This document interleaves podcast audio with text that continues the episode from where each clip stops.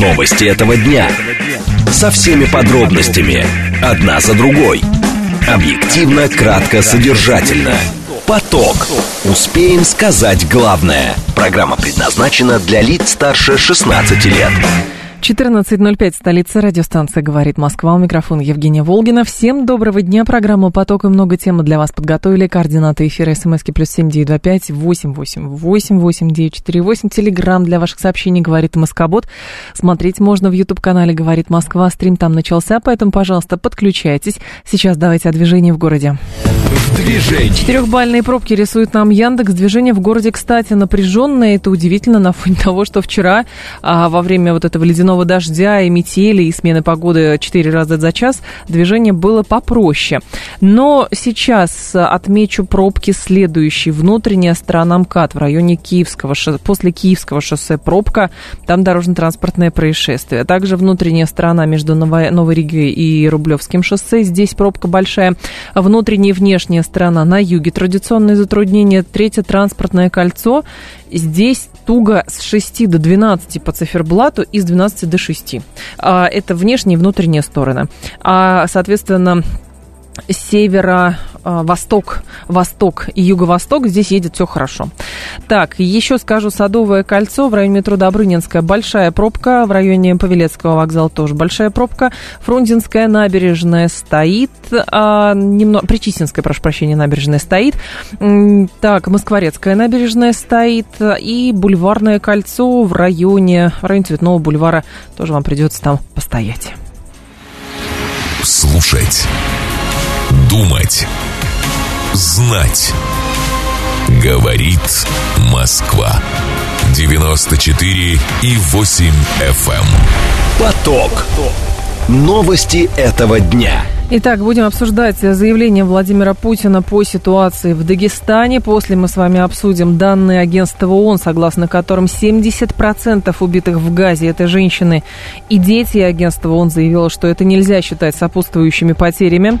В регионах назвали самые востребованные специализации учителей. Не хватает учителей математики и других специалистов. И в конце мы с вами обсудим судьбу книжного рынка, потому что оказалось, что а, так как книги, а, печатные издания – многим стали не по карману, это стало дорого, люди активно стали скупать подержанные книги. Поток. Успеем сказать главное. Итак, что сказал Владимир Путин на совещании по ситуации в Дагестане вчера? Вечером было это заседание. Значит, Украина и ее западные кураторы в лице США приняли участие в организации событий в Махачкале. Заявил президент России на, встр... на совещании с членами Совета Безопасности, правительства и руководством силовых ведомств. Глава государства отметил, что Украина возвела на пьедестал почета нацистов, которые принимали участие в Холокосте, а теперь под руководством западных покровителей пытаются инспирировать погромы в России. А, цитирую, кстати говоря, не уверен, знают ли об этом во всех руководящих кругах тех же штатов. Неплохо было бы тем, кто так заботится якобы о гражданах Израиля, провести расследование, чем занимаются их спецслужбы на Украине, если они пытаются инспирировать погромы в России. Президент подчеркнул, что за конфликтами и хаосом на Ближнем Востоке и в мире стоят США, которые хотят сохранить за собой статус мирового гегемона. Михаил Виноградов с нами, политолог, руководитель фонда «Петербургская политика». Здравствуйте, Михаил. Добрый день. Скажите, пожалуйста, какие выводы можно сделать по итогам этого совещания? Ну, из той части, которую мы увидели, скорее мы видим, что каких-то особых выводов делать не торопится. А, то есть, по сути, скорее подтверждена прежняя картина о том, что все проблемы, все наши беды, они извне, что внутри страны нет проблем, нет противоречий, нет проблем, нет конфликтов. Если они возникают, то есть чьи-то происки, чьи-то телеграм, американская политика и так далее. То есть э, то, о чем говорили в том числе скептики относительно бездействия правоохранителей во время событий в Махачкале, э, не, э, не выглядело приоритетом, по крайней мере, на этом совещании. То есть либо действительно каких-то выводов сделано не будет, либо они будут сделаны как-то позже и не очень публично, примерно как после Пригожинского мятежа, когда в целом до конца непонятно, были сделаны выводы или нет. Угу. Но э, когда речь заходит о том, что это инспирировано Западом, что там телеграм-каналы и так далее и тому подобное, скажем так, есть проблема а, отсутствия необходимости признания трудностей внутри страны, или есть проблема следующая, что есть какая-то почва, и этой почвой могли воспользоваться там злобные западники? Ну, давайте так. Угу. Безусловно, там межнациональные конфликты, там стереотипы, предубеждения – это то, что существует в любой стране, и Россия здесь а, совершенно не исключение, там иногда это начинает искрить. Угу. Другое дело, что а, не принято говорить публично о тех проблемах, нет языка даже подчас говорящего о проблемах в межнациональных отношениях, которые, естественно, возникают а, и в республиках национальных, и в мегаполисах, а, с мигрантами и так далее, считает, что это как-то разжигание, а, нельзя так говорить, преступников нет национальности и так далее. Все эти стереотипы, которые очень мало, мало, мало решают такие проблемы, мало кого успокаивают и скорее а, куда запихивают проблемы под ковер, нежели mm-hmm. позволяют их публично хотя бы инвентаризовать. Вот. То, что м- если прямая связь между там, происками украинских телеграм-каналов и э, происшедшим событиями, наверное, такое возможно. С другой стороны, сам факт, что э, телеграм-каналы могут создать такую ситуацию создать, конечно, показывает достаточно большую дыру uh в системах безопасности. Михаил, если предположить, что, например, какие-то выводы делаются не публично, и об этом никто не говорит, то тогда возникает вопрос, а зачем нужна такая схема? То есть публично выдавать, ну, довольно распространенную универсальную версию, а внутри э, решать каким-то образом по-другому. Ну, если это так. Ну, во-первых, если публично ничего не предъявляется, система, по сути, никаких изменений не, э, не происходит, ничего не э, существует. Угу. А, поэтому, знаете, есть общее как бы состояние, э, невозможно не реагировать. Надо показать, что мы не бездействуем. Но, в сути, то э, общее ощущение, которое сегодня есть у российского обывателя, конечно, есть и у российской власти. Никаких перемен не хотим, но жить так больше не можем. Вот эти два противоречивых месседжа, они э, причудливым образом сочетаются обычно и в реакции власти на столь экстремальные события, но, конечно, нежелание перемен, оно потом в итоге побеждает. Можно ли просчитать, э, скажем так, определенные проблемы на местах через заявление того же самого а, руководителя а, Дагестана, который говорил, что ему стыдно, а потом лучше бы они направились на СВО и так далее. То есть здесь вопрос, конечно, антикризиса. Он вообще существует или нет? Ну, он существует, но, видимо, он проявился только к понедельнику, потому что в воскресенье никакого антикризиса мы не видели, угу. и те разъяснения официальных лиц, они скорее камуфлировали проблему, нежели ее анализировали. Михаил, здесь есть еще такой момент. Что можно, в принципе, сказать о социальной природе вот этих вот беспорядков?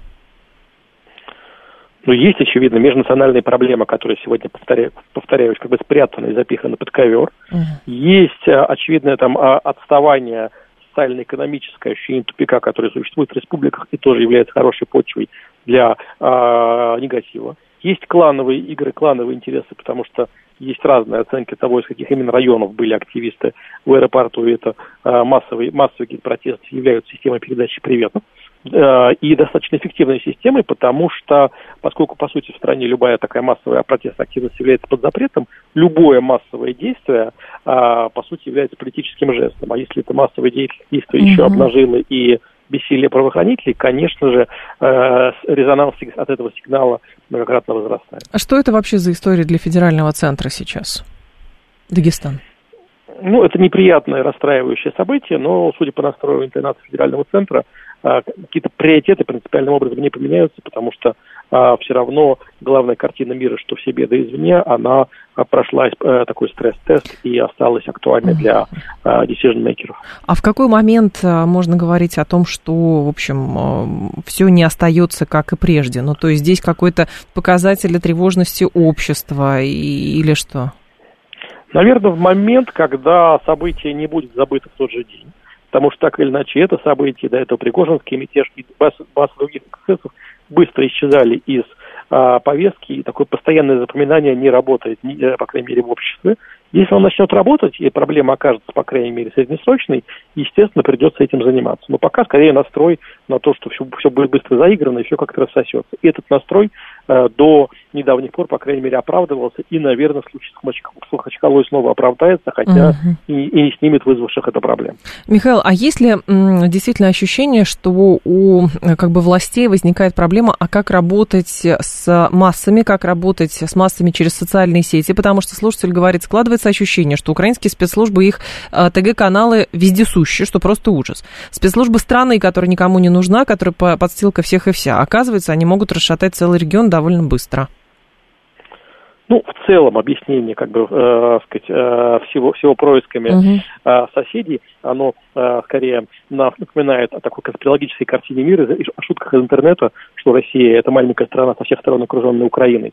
Наверное, э, все-таки оч, очевидно, что это не, не вполне э, так. И, наверное, э, интересантов внутри Дагестана в дестабилизации ситуации может оказаться и больше, чем э, этих интересантов в Украине. Понятно. Спасибо большое, Михаил. Я вас благодарю. Михаил Виноградов был с нами, политолог, руководитель фонда «Петербургская политика». Напомню, что 29 октября в аэропорт Махачкалы ворвалась толпа активистов. А, значит, э, ну, толпа людей, их по-разному называют. Активисты, а, участники некой акции протеста и так далее. А, в связи с... На фоне... Это произошло на фоне того, что прибыл рейс из Израиля, причем не первый рейс из Израиля, а просто прибыл рейс из Израиля. И в связи с этим СК возбудил уголовное дело по 212 статье. 30 октября сотрудники МВД установили более 150 участников беспорядков. В аэропорту Махачкалы 83 человека были задержаны. А при этом участвовала в этих э, погромах э, и, соответственно, удерживали аэропорт не несколько десятков человек, а несколько сотен человек. Но и сейчас пытаются разобраться, что же это все-таки такое было. Так, Серж говорит, за этим стоит Палестина, какие США, это Палестина разжигает национальную ненависть, вы просто не знаете, что палестинцы ненавидят Россию. Вот интересно. А смысл палестинцам а, шатать э, отдельно взятый регион? Ну, просто объясните, пожалуйста. Чего хотят палестинцы добиться? При том, что изначально, а, понимаете, позиция Палестины, а, как это, если бы Палестина питала ненависть какую-то именно по отношению к России, что выглядит крайне рациональным, приезжал бы сюда Махмуд Аббас, а приезжал бы сюда Хамас, Понимаете, а приветствовала ли бы Палестина заявление президента России о том, что погасить кризис на Ближнем Востоке можно только даровав э, независимость и государственность Палестине, палестинской автономии? Причем тут? Я просто не очень понимаю, о чем вы говорите. Так, активисты мусор по лесу собирают, заботятся об экологии, зайчиках, ежиках, а то, что было в Махачкале, это погром, это погромщики. Погромщики, Виталий, конечно. То есть здесь, понимаете, тоже большие вопросы возникают к тому, как и где этих людей называли. Вот, потому что, ну, очевидно, совершенно, да, это даже не демонстранты. Ну, вот какое слово в русском языке? Ну, погромщики, да, погромщики. Участники незаконного, незаконной акции по удержанию аэропорта стратегического объекта. Так, все зло идет из Запада, и это зло мы должны уничтожить, говорит Эдуард. Ну, видите, здесь две скажем так, два трека прослеживаются. То есть, с одной стороны, действительно есть подозрение в том, что за этими акциями стоят и за этими погромами в общем, все это инспирировано Западом, украинскими спецслужбами при помощи Запада, Западом при помощи украинских спецслужб, ну, по-разному. С другой стороны, есть определенные проблемы, которые существуют, но их пытаются, может быть, откладывать до поры до времени, но почва определенная э, есть. И, к сожалению, враги Российской Федерации пытаются всячески этим пользоваться. Вот. Какие выводы будут сделать? Как будет решена эта, э, эта проблема? Это, конечно, большой вопрос. Как сказали бы господа с капиталистского холма, внут, внутренние террористы, говорит а, Виталий.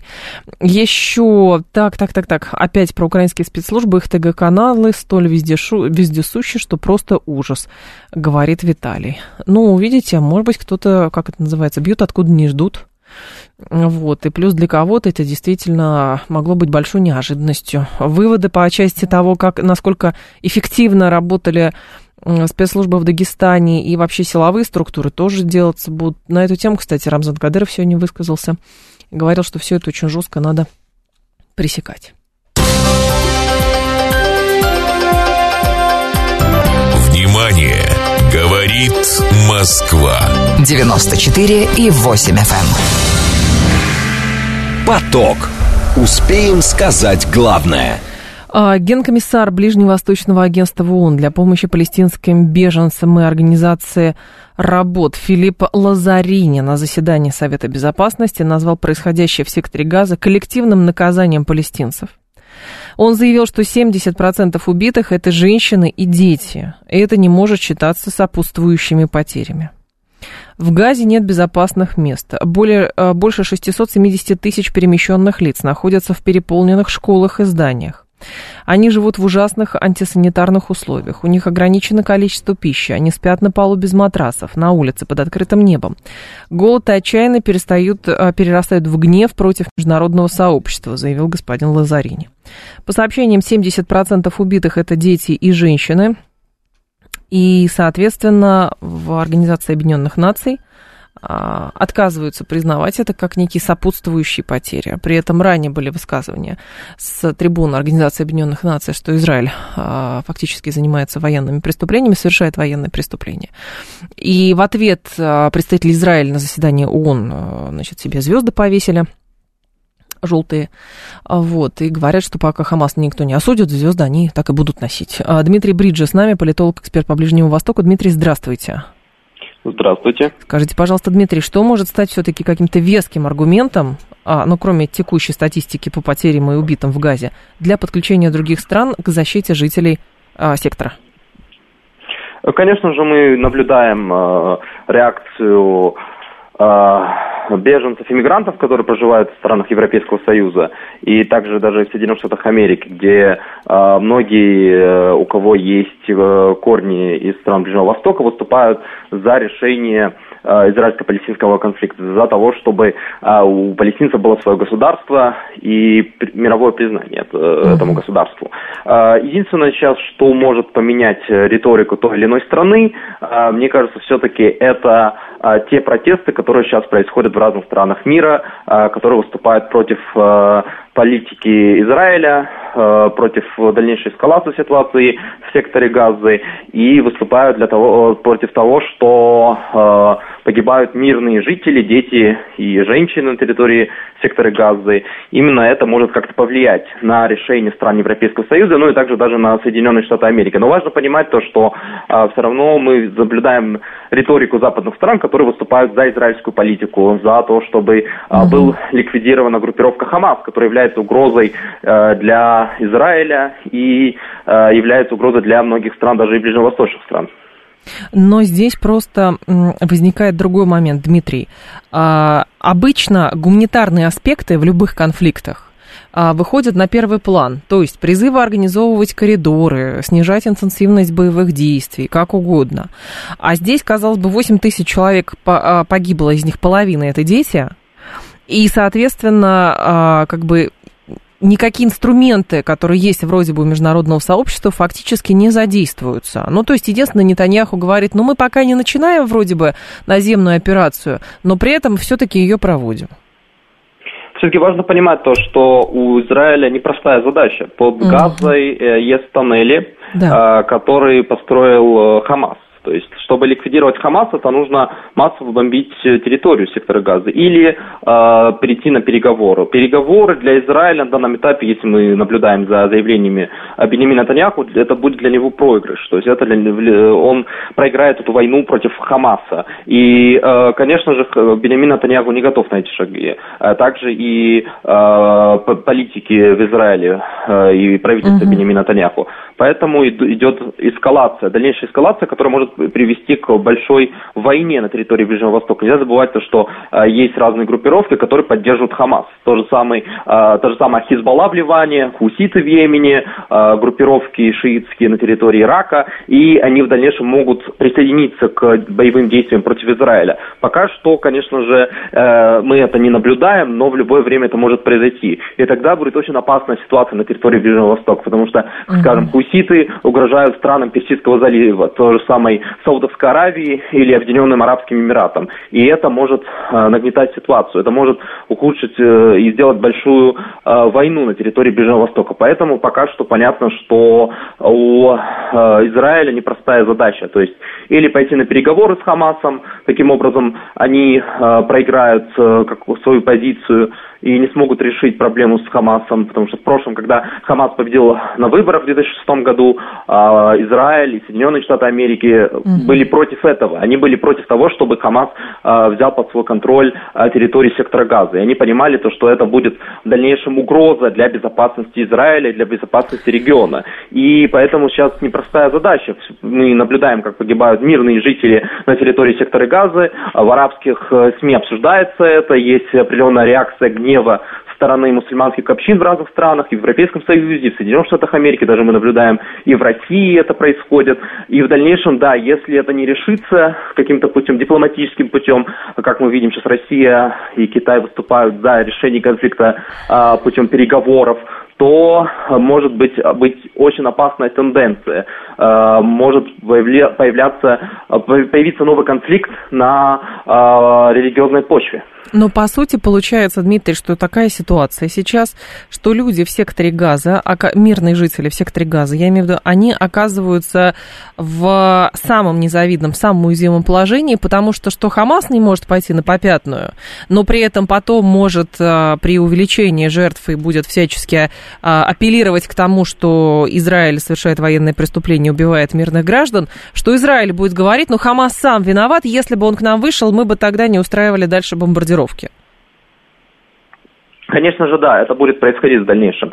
А даже если наблюдать за заявлениями а, представителей лидеров Хамаса, они говорят, что даже те, те тоннели, которые были построены под сектор Газы, они построены для боевых действий. То есть они не были готовы а, к тому, чтобы защитить как-то а, гражданских лиц и гражданское население сектора Газы против бомбежек стороны израильской армии. Поэтому, конечно же, будут погибать мирные. То есть тут э, очень опасная тенденция. Это, опять же, повторение того, что было в прошлом эскалации ситуация, которая происходила в прошлом, но уже в другом формате, потому что э, мы видим, как во многих странах мира выступают за решение двух государств для того, чтобы у палестинцев было mm-hmm. свое государство. Э, Россия выступает за мирный процесс, за переговоры, Китай, Турция, Иран, ну и многие другие ближневосточные страны. Поэтому, как я э, сказал, тенденция очень опасна. Главное, чтобы это не превратилось в религиозную войну, э, где э, кто-то будет выступать за Хамас, кто-то будет выступать за Израиль. И уже мы видели, что произошло в Дагестане. То есть это определенная тенденция, это определенные, какие-то определенные политические силы будут пользоваться этой ситуацией для того, чтобы нагнетать ситуацию. Потому что даже президент Турции Режеп Эрдоган говорил об этом. Он сказал, mm-hmm. то, что эта война может превратиться в религиозную войну. И тогда уже э, будет очень опасная ситуация, и нелегко будет ее решить. Но, Дмитрий, здесь э, другой момент еще возникает. С вашей точки зрения, не получается ли так, что, с одной стороны, Израиль а, щупает некие красные линии в том, насколько активно он может работать в секторе газа под прикрытием Соединенных Штатов. Не случайно туда и эсминцы прибыли, и штурмовики прибыли, и контингент определенный. А с другой стороны, странам Ближнего Востока, как бы они не сочувствовали тем людям, которые сейчас гибнут в газе, и дети, женщины, старики, то по факту начинать большую войну никто не рискнет. А, я думаю, да, конечно же, Израилю невыгодна большая война, но они понимают то, что... Нет, не Израиль, проблема... я говорю про, про страны региона.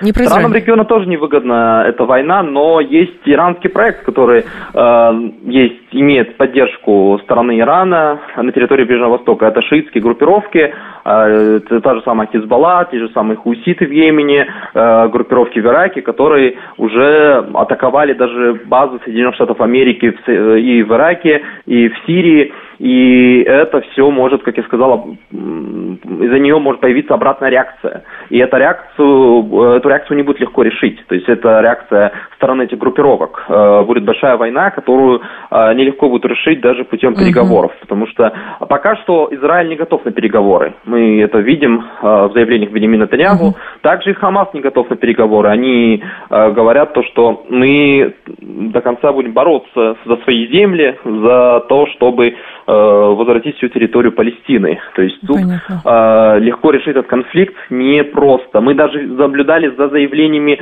Махмуда Аббаса, э, президента и представителя ФАТХа, угу. э, который говорит, что Хамас не представляет всех палестинцев и не является лицом Палестины. Поэтому есть даже и противоречия между ФАТХом и Хамасом по поводу э, того, что сейчас происходит между э, Израилем и Хамасом. Спасибо большое, Дмитрий. Я вас благодарю. Дмитрий Бриджи был с нами, политолог, эксперт по Ближнему Востоку. В общем, вывод здесь можно, наверное, сделать один, что все очень увлечены решением своих политических задач, исключительно. А гуманитарный аспект, он вот просто, вот он такой. То есть, с одной стороны, Египет не открывает свои не готов пропускать большое число беженцев из сектора Газа. И Иордания тоже сказал, что не может такое количество переварить. А, число погибших в Газе детей превысило число убитых в войнах во всем мире за год. 3195 детей погибло за три недели. Данные дает международная благотворительная организация Save the Children. Это больше, чем количество детей, погибших в войнах во всем мире за год в 19-22 годах. Речь идет о вооруженных конфликтах более чем в 20 странах. Вот такая статистика. Новости мы продолжим. Новости этого дня. Со всеми подробностями. Одна за другой. Объективно, кратко, содержательно. Поток. Успеем сказать главное. 14.36, столица радиостанции «Говорит Москва». У микрофона Евгения Волгина. Мы с вами продолжаем. В регионах назвали самые востребованные специализации учителей. РБК опросил 85 людей в 85 регионах страны, а, опрашивал о ситуации с наличием в каждом из них учителей всех необходимых профилей. Ответили 40 регионов, и согласно результатам опроса, наиболее востребованы преподаватели математики, русского языка и иностранных языков. О дефиците учителей математики сообщили 35 регионов или 88% от числа давших ответы. Русско, учителей русского языка не хватает в 31 регионе, английского и других иностранных языков в 29 регионах. Далее идут учителя литературы начальных классов и учителя физики. Нехватка педагогов по математике наблюдается практически в каждом, из, э, в каждом регионе. Наряду с нехваткой учителей по математике в Питере, например, Тамбовской области, Краснодарском крае и других регионах указали на востребованность педагогов по физике еще и информатике. В Министерстве образования и науки Челябинской области заявили, что спрос на учителей по русскому языку и математике велик, так как эти предметы обязательны при сдаче ОГЭ. А, и, соответственно, который сдается после, в конце 9 класса, и ЕГЭ, который сдается по, соверш... по завершении 11 класса. Илья Коршунов с нами, замдиректора Института образования Высшей школы экономики, зав. лаборатории непрерывного образования. Илья Алексеевич, здравствуйте.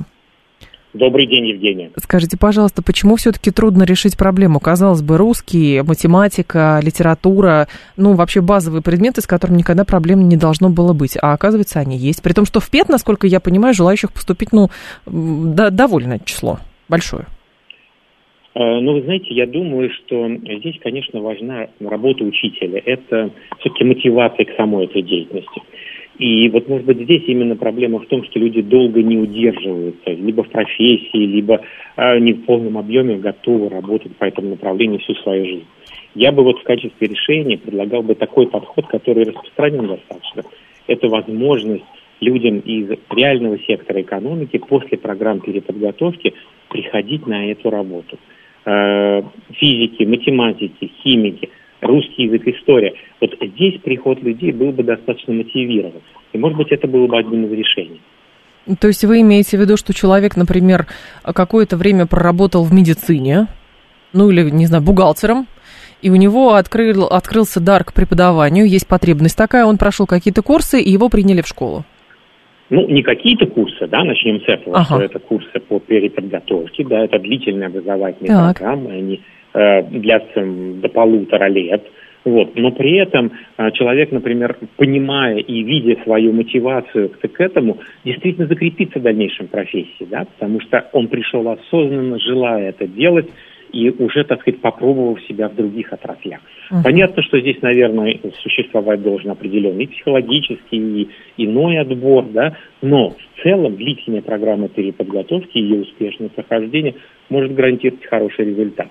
Но, Илья Алексеевич, а с вашей точки зрения, все-таки в чем основная проблема, что учителей не хватает? А, люди выгорают, у людей есть обманчивые ожидания по поводу профессии, люди не чувствуют уважения, плюс еще денежного удовлетворения здесь, или все вместе? Мне кажется, что это комплексная проблема, вы совершенно правильно говорите, да. Это и зарплата может быть чуть повыше, и уважение в обществе нужно сейчас поднимать, конечно же, заново да, и особенно вот по русскому языку, история, литература, вот здесь, наверное, есть определенные а, проблемы. Но, а, опять-таки, эта проблема может быть решена именно вот выбором таких людей более мотивированных.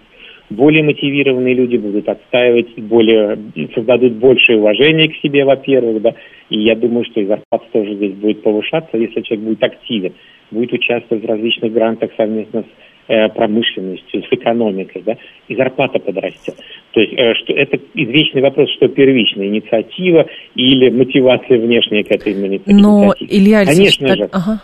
Да, пожалуйста, конечно же. Конечно же, собственная инициатива, она а, даст хороший результат. Но, Илья Алексеевич, тогда все сводится просто к тому, что а, часть людей, которые идут в педагогику, они как будто бы недостаточно мотивированы, и вот они какие-то латентные, и вот они какие-то значит, э, неактивные, и, и поэтому они имеют то, что имеют.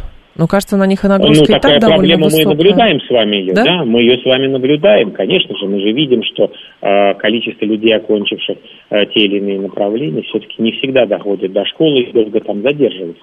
Конечно же, сегодня есть система, которая и конкурсы учителей, и молодежь приходит, и поддержка этих учителей, особенно на селе. Дом дается иногда, машина, квартиры. Видите, какие программы существуют, да? Это очень значимые программы, они удерживают преподавателей, конечно же. Но э, эм, все это уже есть. А вот что еще? Вот да. такая вот мотивация, выбор мотивированных людей. Выбор мотивированных людей. А речь идет о крупных городах или о, о подвижниках, которые готовы ехать куда-нибудь в глухую провинцию и там, соответственно, вы знаете, опыт вот этих программ людей, да. подготовки, ага. он есть везде. Он есть и в крупных городах, он есть и в тех, кто хочет поехать действительно работать э, в сельские территории.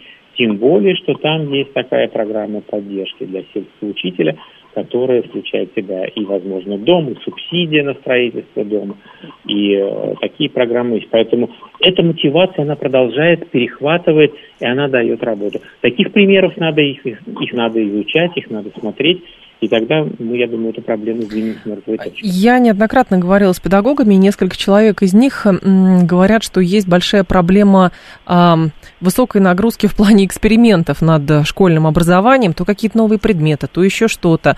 Тут, соответственно, то оказывали услугу, теперь должны вроде бы воспитывать. То и государство хочет одного, родители привыкли к другому, дети вообще ничего не хотят. И получается, в общем, не все чисто психологически готовы выдержать просто вот эту нагрузку, а тут еще какую-то активность надо проявлять. Да, такая проблема тоже есть. И вот эта излишняя нагрузка, она, конечно, сегодня на преподавателями давит, и бумажные, и отчетные документы. Но вы понимаете, все это адекватно тому времени, в котором мы живем. Если мы не будем делать эту нагрузку, в том числе бумажную, то э, сам педагогический процесс может быть э, завести не туда. Да? То есть вот это все-таки определенные сочетания. Мы пережили момент, когда можно было все, а теперь это все-таки должно быть определенным образом организовано.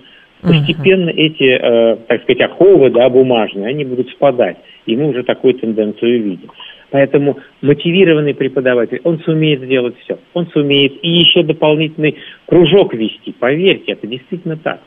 Я знаю учителей физики, которые после окончания основной программы ведут кружки, причем иногда часто совершенно бесплатно. Понятно. Спасибо большое, Илья Алексеевич. Вас благодарю. Илья Коршунов был с нами, замдиректора Института образования Высшей школы экономики, зав. лаборатории непрерывного образования. Давайте с вами поговорим. Мне нужны учителя, и мне нужны ученики. Ну, в смысле, родители, у которых дети сейчас учатся в школе. Хорошо. Как повысить качество школьного образования, как повысить престиж учителя? Вот посмотрите. Все сводится, интересный тезис, сказал господин Коршунов, а нужна более высокая мотивированность. И вот хорошо, если будут приходить люди из реального сектора экономики, и потом они будут обучать. Ну, в вузовском образовании это а, на потоке действительно есть, правда, это преподаватели, которые приглашенные, вот, а, и, соответственно, они там какие-то лекции читают. Вот. И здесь же речь идет о том, чтобы в школу пришли такие люди которые поработали у себя в реальном секторе, теперь готовы там опытом каким-то поделиться, и вот они в школу идут. 7373948, телефон прямого эфира. Ваши соображения на тему того, как убрать дефицит педагогических кадров.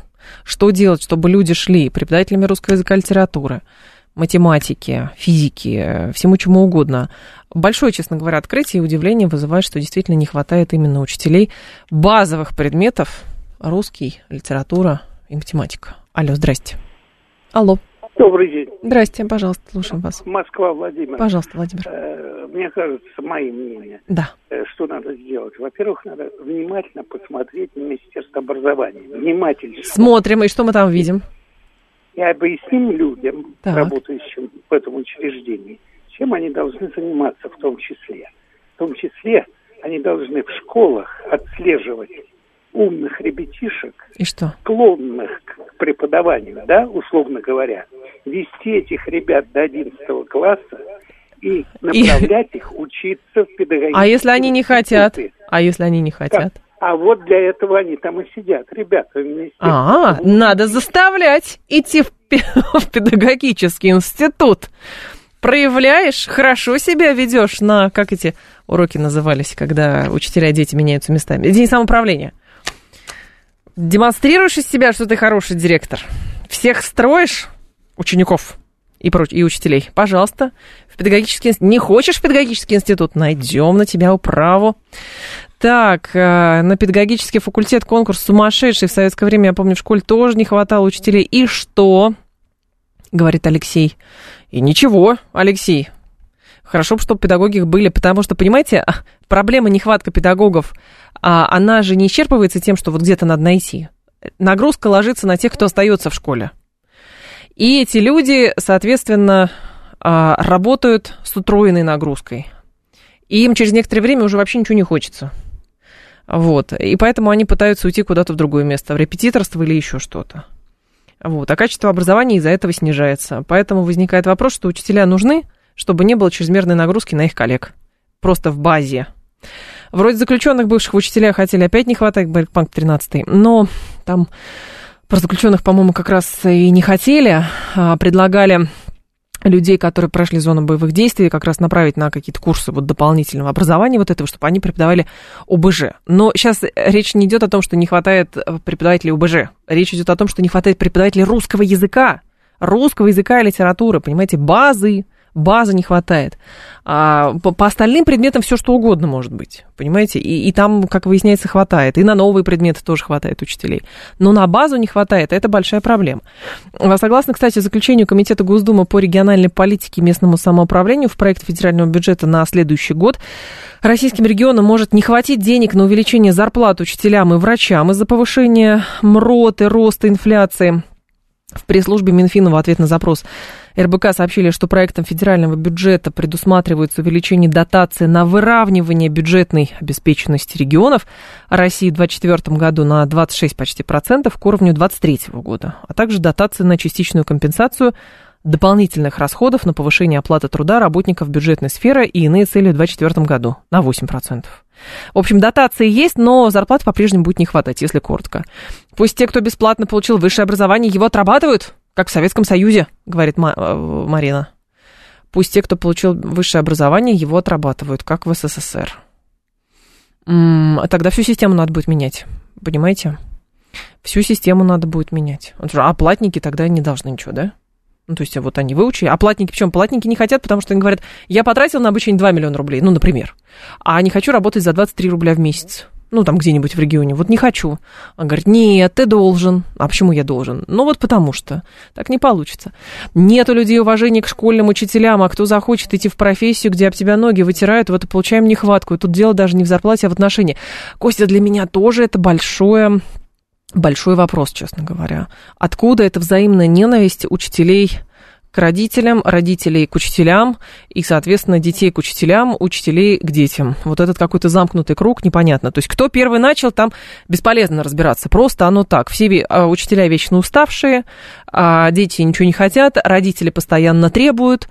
А, и, в общем, нет выхода из этого порочного круга. И что-то мне подсказывает, что одним решением проблемы там, повышения заработной платы это не решается.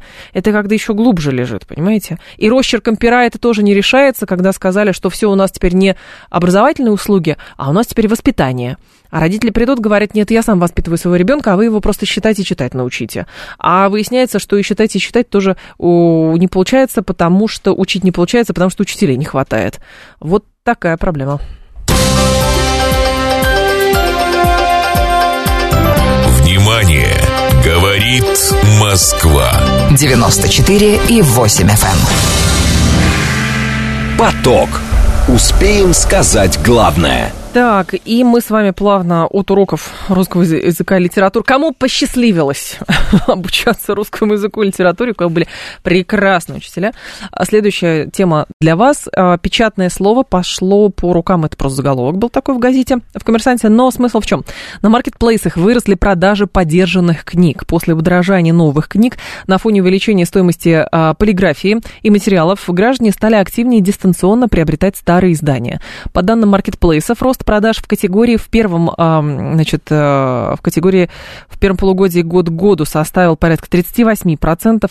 А что еще? Спрос на поддержанные книги в целом вырос на 24%.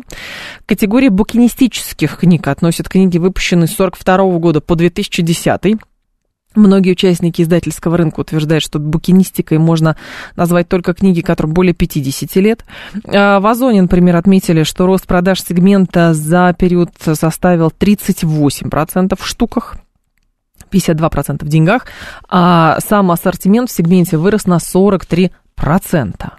Где-то, например, за 9 месяцев э, увеличилось аж на 300%. 7373948, а, телефон прямого эфира. Что и где вы сейчас читаете? Читаете ли вы бумажные книги или не читаете? Давайте голосование проведем для вас. Вы стараетесь читать, покупать новые бумажные книги, вы их читаете, новые бумажные книги. 134 21 35. Вы читаете бумажные книги, покупаете их. 134 21 35. 134 21 36. Вы читаете электронную литературу. Ой, не литературу электронную, прошу прощения, а читаете в интернете или электронные книжки. 134 21 36 и 134 21 37 а вы ничего не читаете. Вот так. Вы ничего не читаете вообще. 134, 21, 37. Ну, например, слушаете аудиокниги. Вот так, слушаете, то есть не читаете.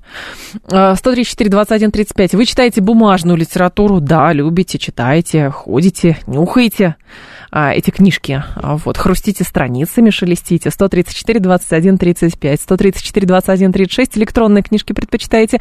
И 134, 21, 37 вы слушаете книжки. А, то есть какие-то а, как аудиокниги слушаете. Вот. Но, кстати, вы знаете, да, что если вы слушаете аудиокниги, нельзя говорить о том, что вы ее прочитали, вы ее прослушали.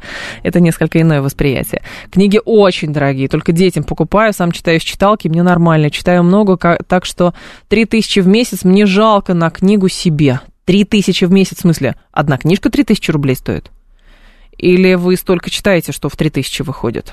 Вот. Или, или вы в кожаных, манускрипты какие-то в кожаных переплетах читаете. Мария Равинская с нами, лингвист, доцент кафедры русского языка МАРХИ, преподаватель Высшей школы экономики, член орфографической комиссии РАН. Мария Михайловна, здравствуйте.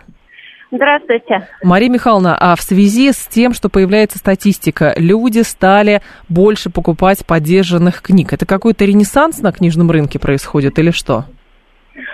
Ну, я думаю, что интерес к книжке, в том числе к бумажной, был всегда, и он остается стабильным. Угу. А то, что стали покупать больше поддержанных книг, наверняка вызвано экономической, специфической экономической ситуацией. И в том числе и тем, что старым изданиям, старым, старой редактуре многие люди доверяют больше есть такое впечатление, есть такое мнение, так. что э, качественнее была книга, качественнее издавалась в давние времена. Но это стереотип или на самом деле так? Ну, в этом есть некоторый некоторое зерно, но это не абсолютно так. Разные издательства сейчас работают, конечно, по-разному, но угу. в целом, если температуру по больнице брать среднюю, угу. то, в принципе, качество редактуры и корректуры упало, к сожалению. А с чем это, это связано? С чем это связано? Не придается Тем... такого значения уже? Как-то решили, что корректоры и редакторы это не так нужно гораздо важнее быстрее продать книжку, не так тщательно вычитывают тексты, но, тем не менее, хорошие крупные издательства, которые могут себе позволить квалифицированных сотрудников, нанимают mm-hmm. очень хороших редакторов – и мы знаем некоторых из них. Мария Михайловна, а с вашей точки зрения, можно ли говорить о том, что уйдет печатная литература уже в историю в какой-то период времени или нет? Я, я думаю, что нет. Никаких предпосылок пока нет к этому. Люди дорожат печатной книгой, бумажной книгой. Единственное, что ну, на наших глазах бумажные книги становятся дороже. То есть э, в домах бумажных книг не такое большое количество, как бывало раньше, как мы видели в советское время заставлены огромные шкафы. Но качество издания становится лучше, и книга становится таким и предметом искусства в некотором смысле, и предметом интерьера. В какой Бумажная мом... книга ага. не исчезнет. В какой момент, Мария Михайловна, по вашим наблюдениям, люди перестают книги э, не читать, а перестают книжки именно покупать? Потому что, судя по опросам наших слушателей, говорят, что книги дорого, поэтому покупаем только детям, а сами переходим на электронки. Ну, наверное, это связано с тем, что люди перестают и читать, работают, а потом снова возвращаются к этому занятию, но читают уже те книжки, которые есть обычно в библиотеке. То есть покупают новые редко. Угу. Конечно, страсть к новому и открытость всему новому – это свойство молодости, что говорить. Ну и поскольку книги дорогие, действительно, не не каждый раз можешь себе позволить купить все, что хочешь. Но тем не менее интерес к книге есть, и к счастью у нас великолепно работают библиотеки развита библиотечная сеть. Угу. Так что и здесь у нас в общем, все неплохо. Понятно. Спасибо большое, Мария Михайловна. Вас благодарю. Мария Равинская была с нами, лингвист, доцент кафедры русского языка Мархи. За месяц прочитал четыре книжки, каждая по 600 рублей в среднем. Летом побольше удается почитать. Детские книги большие с картинками стоят около тысячи рублей. Каждая в дешевом формате не издают то, что я люблю читать, говорит Костя. Любую учебную литературу удобнее читать на компе, фэнтези на сотовом носить удобнее, говорит Роман. Электронки лучше, говорит Серж. А он же продолжает, что вообще забыл, что такое книги, хотя в детстве прочитал прям почти все сказки народов мира, всю библиотеку нашу перевернул в 20 лет. Всю. Так сказки народов мира или всю библиотеку, Серж? Просто интересно. Что именно вы прочитали, в какой момент прекратили читать? И, кстати, почему? Итоги голосования какие у нас? 48% а, говорят, что читают и стараются бумажные книги покупать и читать. 12% переходят на электронные носители, а 40% книжки слушают. 40% книжки слушают. Но, кстати, сравнить запоминание. Мне кажется, все равно, когда читаешь, запоминаешь лучше, чем когда слушаешь э, книжки, я имею в виду. 7373948, телефон прямого эфира. К радио это, конечно, не относится. Радио читать не, не, невозможно, хотя, пожалуйста, расшифровки на нашем сайте э, можно почитать разных интервью. Так, бесплатно беру библиотеки а, и по читательскому билету покупаю редко, говорит Татьяна. Библиотеки, кстати, да, библиотеки уже хорошо развиты у нас. Здравствуйте, слушаем вас. Алло, пожалуйста. Добрый день, Михаил. Добрый Москва. день, Михаил, да. Вот тут причин на самом деле очень много. Да. Потому что, допустим, в детских книгах угу. переиздают все, а, то, что было старое, интересно, но совершенно другие иллюстрации современных авторов, которые не заходят. Поэтому народ бегает за старыми советскими да. книгами издательства «Малыш» там и даже «Дедгиз». Потом многие вещи не переиздаются. Вот у меня сын долго искал э, новые порядки в Простоквашино угу. определенного года выпуска Успенского. Так. Ну, их просто нет, то есть только в букинистах, скажем так, современных. Просто нет. Ну и угу. все-таки, все-таки э, современные книги действительно слишком дорогие. Вот. Я знаю очень много мест в Москве, где люди занимаются вот именно такой букинистикой по современным книгам. Плюс хлынул в Москве, по крайней мере, большой поток, поскольку люди выезжают из пятиэтажек, из этого, то есть э, огромное количество библиотек, которые люди с собой Просто на подоконнике в подъезде, да, выкладывают и все.